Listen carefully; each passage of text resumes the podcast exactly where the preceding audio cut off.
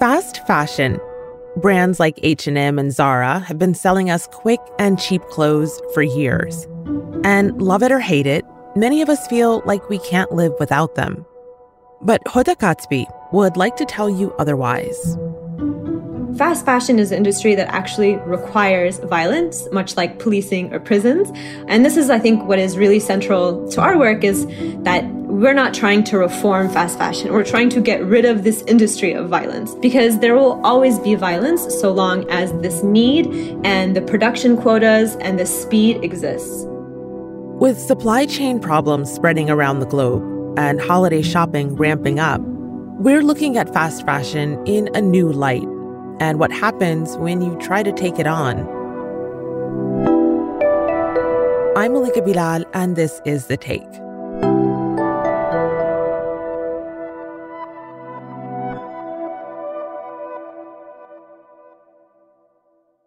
Today, we're updating a story we first shared back in April. Fast fashion is actually a pretty modern phenomenon. And proof of that is if we just look into our mother's or grandmother's closet, the fact that that still exists for us to be able to wear and use and pass on, nothing that you buy at fast fashion will ever last to be able to pass on to your children. And the reason for that is that it's not made to last. Hoda is an Iranian American activist and blogger who's been writing about the intersection of fashion and politics for years. But along the way, she decided not just to advocate against fast fashion, but to create an alternative. She launched a small U.S. garment workers collective in Chicago called Blue Tin Production. Let's talk about Blue Tin Production. Why is it called Blue Tin? So I think for us, we wanted to acknowledge the fact that the women in our lives have always been doing this work for forever. And this is not a new thing that we're getting immigrant women and women of color to sew together because this is something that has always been happening. So it's the Danish blue tin cookies that your mother or grandmother probably are storing their sewing kit in. My my grandmother and my mother. That's literally you need to find a needle or uh, a button. That is where you go. I actually never tasted those cookies until one of my friends got those for us as a gift after we launched. It's such a disappointment. You think it might be cookies and you open it and it's sewing supplies. The biggest letdown of childhood. And how did you first get interested in fashion? I did not have stories of like trying on all my mother's dresses or shoes as a young kid. For me, as someone who was born and raised in Oklahoma, I think my first relationship with fashion by virtue of being a visibly Muslim woman and moving to Chicago to start college and realizing how growing up in Oklahoma, you know, I had sort of been okay with what was not actually normal was was normal just by virtue of the fact that I knew that I presented as Muslim and therefore I'm going to be receiving violence as a result of that. Like not realizing that it wasn't normal to be called a terrorist and you go grocery shopping. So me going to Chicago was like mind blowing for me and made me really think about the privilege that so many people in the United States who are white, who are cis, who are straight are able to not think about the power of the way that they dress every single day when they leave their house. Let's talk about terms so we're all on the same page, you, me, and our listeners. What is fast fashion and what do you do? Fast fashion is made to fall apart and made to be a trend that you can consume very quickly and then get rid of and then buy more. Hoda says fast fashion turns the typical four season fashion industry calendar into 52 seasons a year. Which means that every week, fast fashion has a new season. there's like pre spring, pre pre spring, whatever you can think of, there's a season for it. Um, and that's why you can go on a website like Forever 21 and see 5 million new styles added daily is because every week they have intense deadlines. But in order to meet these intense deadlines, you have to push people to produce in quantities and speeds that are actually humanly impossible to meet. And this is not just like, oh, like I can't sew that fast. These are legitimately humanly impossible standards to meet. So that's when violence comes into the picture. Verbal and physical abuse, sexual harassment, and overwork just some of the experiences of women making clothes for Gap, H&M, and Walmart. 80% of garment workers are women, and that is not an accident. The women are young, the women are far from home, it's often their first jobs, and they're vulnerable. She says we've come to think of clothes as being cheap, and we don't understand, or maybe don't want to think about, the ways in which those clothes are made. For example, right now we see a lot of Etsy stores or a lot of local boutiques use the words handmade to imply that therefore the rest of apparel is not handmade, when in fact all of our clothes are made by humans and it's not machine made. Machines are, are used in the process of apparel manufacturing as are other things that are quote unquote handmade. But I think that we oftentimes, specifically in a hyper capitalist world as we're living in today, tend to strip the makers from the products. Hoda tends to use the example of a $5 t shirt to show how this plays out. The idea of a $5 t shirt is this American or Western myth or a myth of capitalism. Just the lifetime of a shirt, the way that a simple cotton t shirt is made, there are so many hands that it goes through. Consider the classic white t shirt. Annually, we sell and buy 2 billion t shirts globally, making it one of the most common garments in the world. The cotton in the shirt might be picked by forced labor from Uyghur Muslims in Xinjiang, in China, where up to 20% of the world's cotton is picked. Then it gets spun and turned into thread in another part of the world, also often under forced conditions. Dyeing it causes harmful pollution, and then it's cut and turned into fabric that's sewn by garment workers, usually women of color, often in South and Southeast Asia. And then it's shipped for finishing, and there's so many other steps. This is a condensed version, and then it comes to the United States to be sold for $5. And so we just see a $5 price tag. But to think that there are so many parts of that supply chain in which there are people whose livelihood depends on doing that one part of the chain. And also there's profit involved. So there is a cost, but we're just not taking that on because we live in an empire that has forced that cost onto the rest of the world.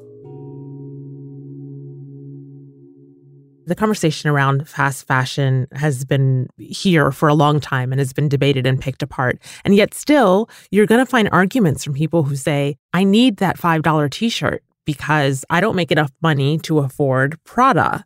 And so they think these are the two ends of the fashion spectrum. What would you say? I love this question. and this is always a question that comes up for Americans and people living in the West, particularly because we always learn that we should be pitting poor people against each other instead of looking up and the institutions and structures of power. So instead of asking, why is this shirt too expensive? Why can't I afford this? We should be asking, why is the owner of Nike one of the richest men on earth? Why is the owner of Inditex that owns Zara one of the richest men on earth? So I think that it's an unfair question. and I think it's really important though, because it allows us to then redirect our gaze as to where actually um, these questions need to be asked. It was this mindset that led Hoda to create Blue Tin. Hoda wanted to create her own collection of clothes, but she couldn't find a garment facility in the US that she felt comfortable with, even the ones marketing themselves as ethical. And she was talking about this with a designer friend who told her, You should just start your own factory. Hoda laughed, but that's what she ended up doing. It was totally an accident. I had no idea what I was doing. I didn't actually realize there was different types of needles or thread when I started everything. It was a, a steep, steep learning curve. so, did you know how to sew? Absolutely not. No, I made one ill-fitting shirt with my mother before then. that was the extent of my sewing skills. And, and that's why also it was so important for it to be a workers' cooperative because I have no idea what the hell I'm doing. And obviously, the people who are experts at this should be deciding how everything operates. So it was not just because it seemed logical, but because it would have been impossible to run this company any other way, uh, other than to have it as a workers' cooperative. Hoda had that first conversation about starting a factory in 2016, and it took a while for Blue Tin to come to life.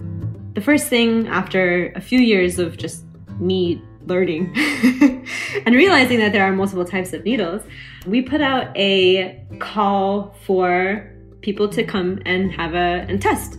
A sewing test to hire the seamstresses. Hoda and some friends went to different refugee resettlement agencies, domestic violence shelters, and other community groups around Chicago to spread the word.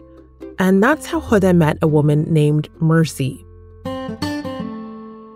My name is Mercy. I'm originally from Nigeria. I've been working as a seamstress since 1986. Mercy and her kids came to the US to join her husband in 2003. But she said it had long been an abusive marriage. And she mentioned one day that was the beginning of the end. She said she was crossing the street. Her husband was in the car and waved at her to go forward.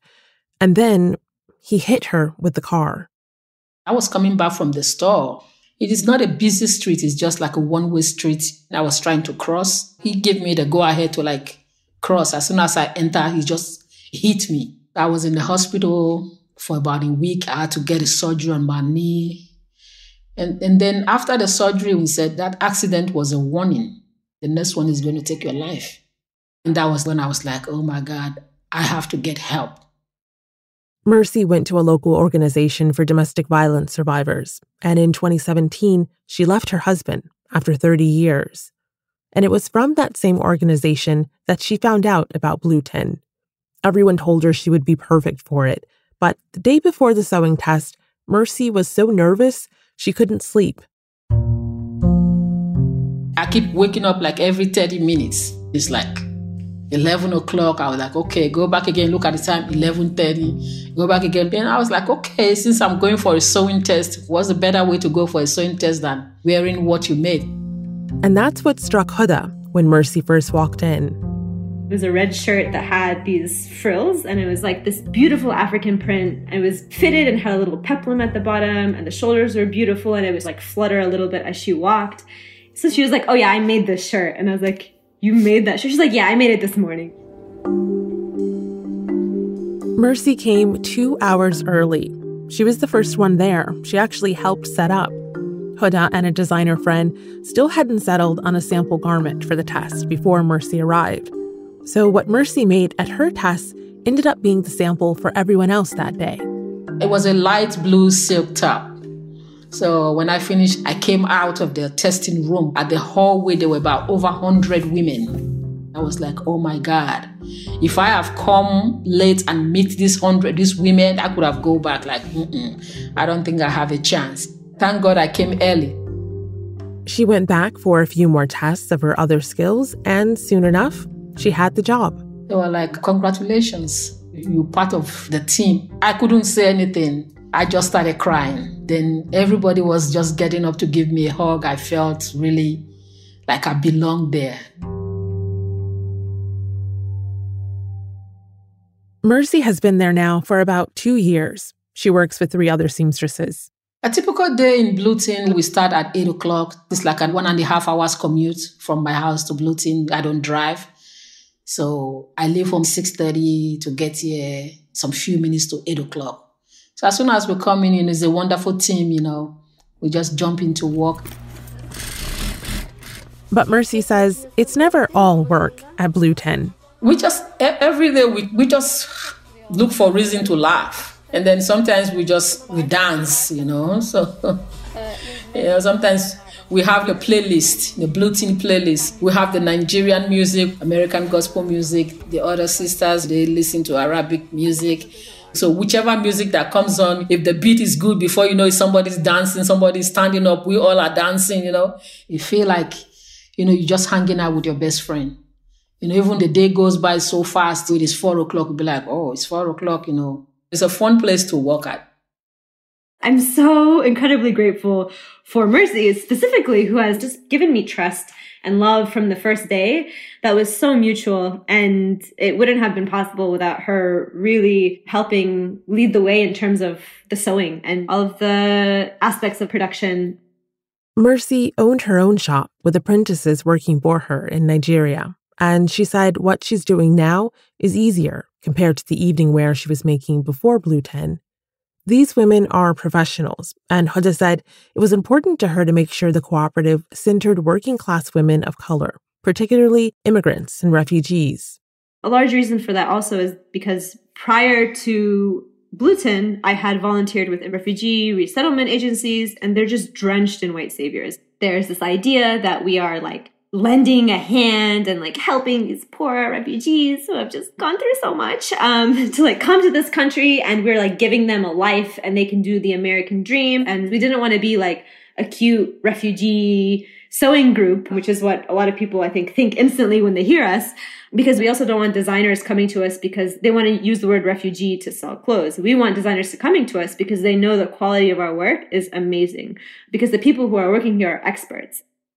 So from that first day when Mercy was early and you didn't yet have a model or a pattern for people to work off of, how did it grow to what it is today? A lot of tears. I cried probably at least twice a week. it was so incredibly stressful for so many reasons. And I think uh, not just because of the the uphill learning curve, it's a big enough challenge to be able to fight with a designer and say, no, we're not going to accept this low of a price point and you need to pay us more because this is what we need in order to survive and thrive. And so being able to sort of rewrite the script in terms of how supply chain power dynamics operate was an uphill battle because designers weren't used to being put in their place.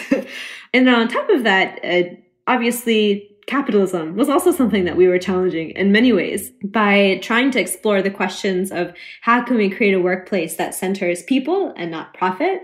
And how can we create a space in which it's not just a place that you go to work and you come home to make money but the healing can actually happen here too. As we've mentioned blue tin is also a workers cooperative. So i asked Hoda what that collective experience is like everybody who is part of the business, all of the members actually own the business, and all of the decisions are collectively made. So everything from salaries to the hours that we work to the political workshops that we have to the designers that we take on, everything, the name of the plant in our studio, everything is collective. And I think that it just feels so much eh, that like common sense. Like the people who are making the clothes should decide what clothes we make. The people who are working should decide what the working conditions are and have the means and ownership over their work and their product.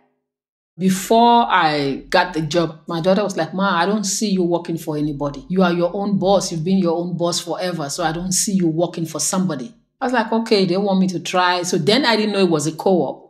So then when Hoda told me, he said, this is a co-op, nobody's the boss, everybody owned the business, I was like, this is God. This is God. Since Blue Tin launched in 2019, they've worked with multiple designers, selling to their businesses, not directly to consumers. In 2021, Blue Tin announced that they would be moving headquarters to a new community space they're launching called 63rd House it's really exciting to see how much growth can happen despite how challenging it is every single day. So many days I'll, I'll go to the studio and something will happen and I am on the verge of tears because of how stressful everything is. And by the end of the day, I'm on the verge of tears from laughing so hard. Hoda says there are many small moments that feel revolutionary to her, but can't be quantified or shared online or in a report. You know, like lunchtime conversations, one of our past members realized that she was in a domestic violence situation just by talking with one of our other members who was a former domestic violence survivor. And then she like left her husband and we all went to her house and wow. helped her move in and found her apartment and spent the day you know at marshall's like laughing and dancing to too sexy for the shirt. And like buying her all of her moving supplies. But we're not gonna like put that in an annual report. But it's these little moments that i think are really special and keep us going through the really challenging times that we have at the same time if people take one message from Blue Tin, what do you want that to be? Mm. I think at the core of Blue Tin is that we have all that we need and we can start imagining and building the world that we want. And I think we have every right to do it. And I think that it's our obligation to ourselves to be able to not just like meet international standards and say like, oh, look, we're fair trade, but actually sit and think about what you want, not just today or tomorrow, but what your community needs in a hundred years.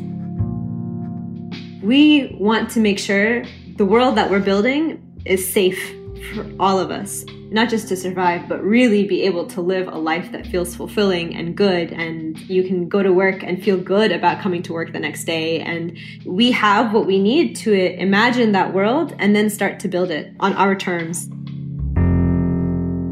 To take one thing from Blue Tin, I would say is a place where you are appreciated for your talents. It's not just a place where you just come to make money.